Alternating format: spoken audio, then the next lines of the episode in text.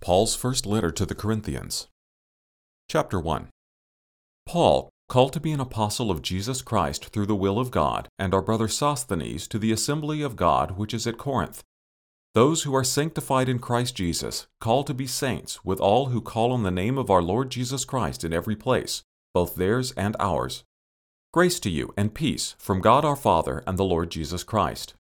I always thank my God concerning you for the grace of God which was given you in Christ Jesus, that in everything you were enriched in him, in all speech and all knowledge, even as the testimony of Christ was confirmed in you, so that you come behind in no gift, waiting for the revelation of our Lord Jesus Christ, who will also confirm you until the end, blameless in the day of our Lord Jesus Christ. God is faithful, through whom you were called into the fellowship of his Son, Jesus Christ our Lord. Now I beg you, brothers, through the name of our Lord Jesus Christ, that you all speak the same thing, and that there be no divisions among you, but that you be perfected together in the same mind and in the same judgment.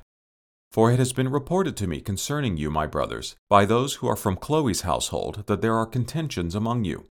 Now I mean this, that each one of you says, I follow Paul, I follow Apollos, I follow Cephas, and I follow Christ. Is Christ divided?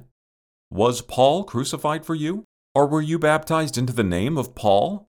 I thank God that I baptized none of you except Crispus and Gaius, so that none of you should say that I had baptized you into my own name. I also baptized the household of Stephanas. Beside them, I don't know whether I baptized any other. For Christ sent me not to baptize, but to preach the good news, not in wisdom of words, so that the cross of Christ wouldn't be made void. For the word of the cross is foolishness to those who are dying but to us who are saved, it is the power of God. For it is written, I will destroy the wisdom of the wise, I will bring the discernment of the discerning to nothing. Where is the wise? Where is the scribe? Where is the lawyer of this world? Hasn't God made foolish the wisdom of this world? Foreseeing that in the wisdom of God, the world through its wisdom didn't know God. It was God's good pleasure through the foolishness of the preaching to save those who believe. For Jews ask for signs, Greeks seek after wisdom, but we preach Christ crucified, a stumbling block to the Jews and foolishness to the Greeks. But to those who are called, both Jews and Greeks, Christ is the power of God and the wisdom of God. Because the foolishness of God is wiser than men, and the weakness of God is stronger than men. For you see your calling, brothers, that not many are wise according to the flesh, not many mighty, and not many noble. But God chose the foolish things of the world that he might put to shame those who are wise. God chose the weak things of the world that he might put to shame the things that are strong.